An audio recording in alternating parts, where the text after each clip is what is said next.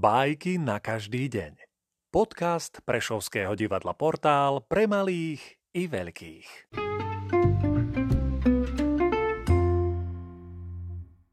Ivan Andrejevič Krylov, Somár a Slávik.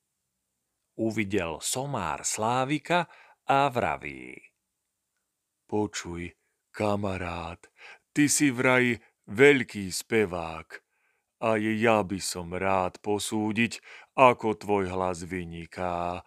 Dovoľaj mne, nech ocením, či iných prevyšuješ svojim umením. Slávik sa nedal dlho pobádať a hneď na tisíc spôsobov dal svojmu hlasu znieť. Hneď zatiahol, hneď zatrilkoval, ako by v diaľke žialil klarinet. Hneď nežne stíchol, ako by sa schoval a zrazu zaklokotal znova.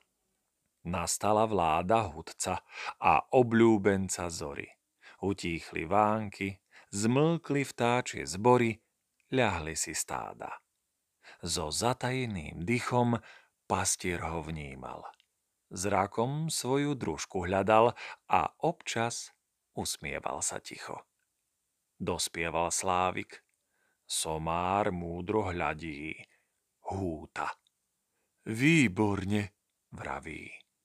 Naozaj som rád, že som ťa počul. Nebola to nuda. Príjmi však jednu z mojich dobrých rád. Ak chceš byť v speve ešte lepší, príď čím skôr k nám na náš dvor. Tam naučíš sa čosi od kohúta.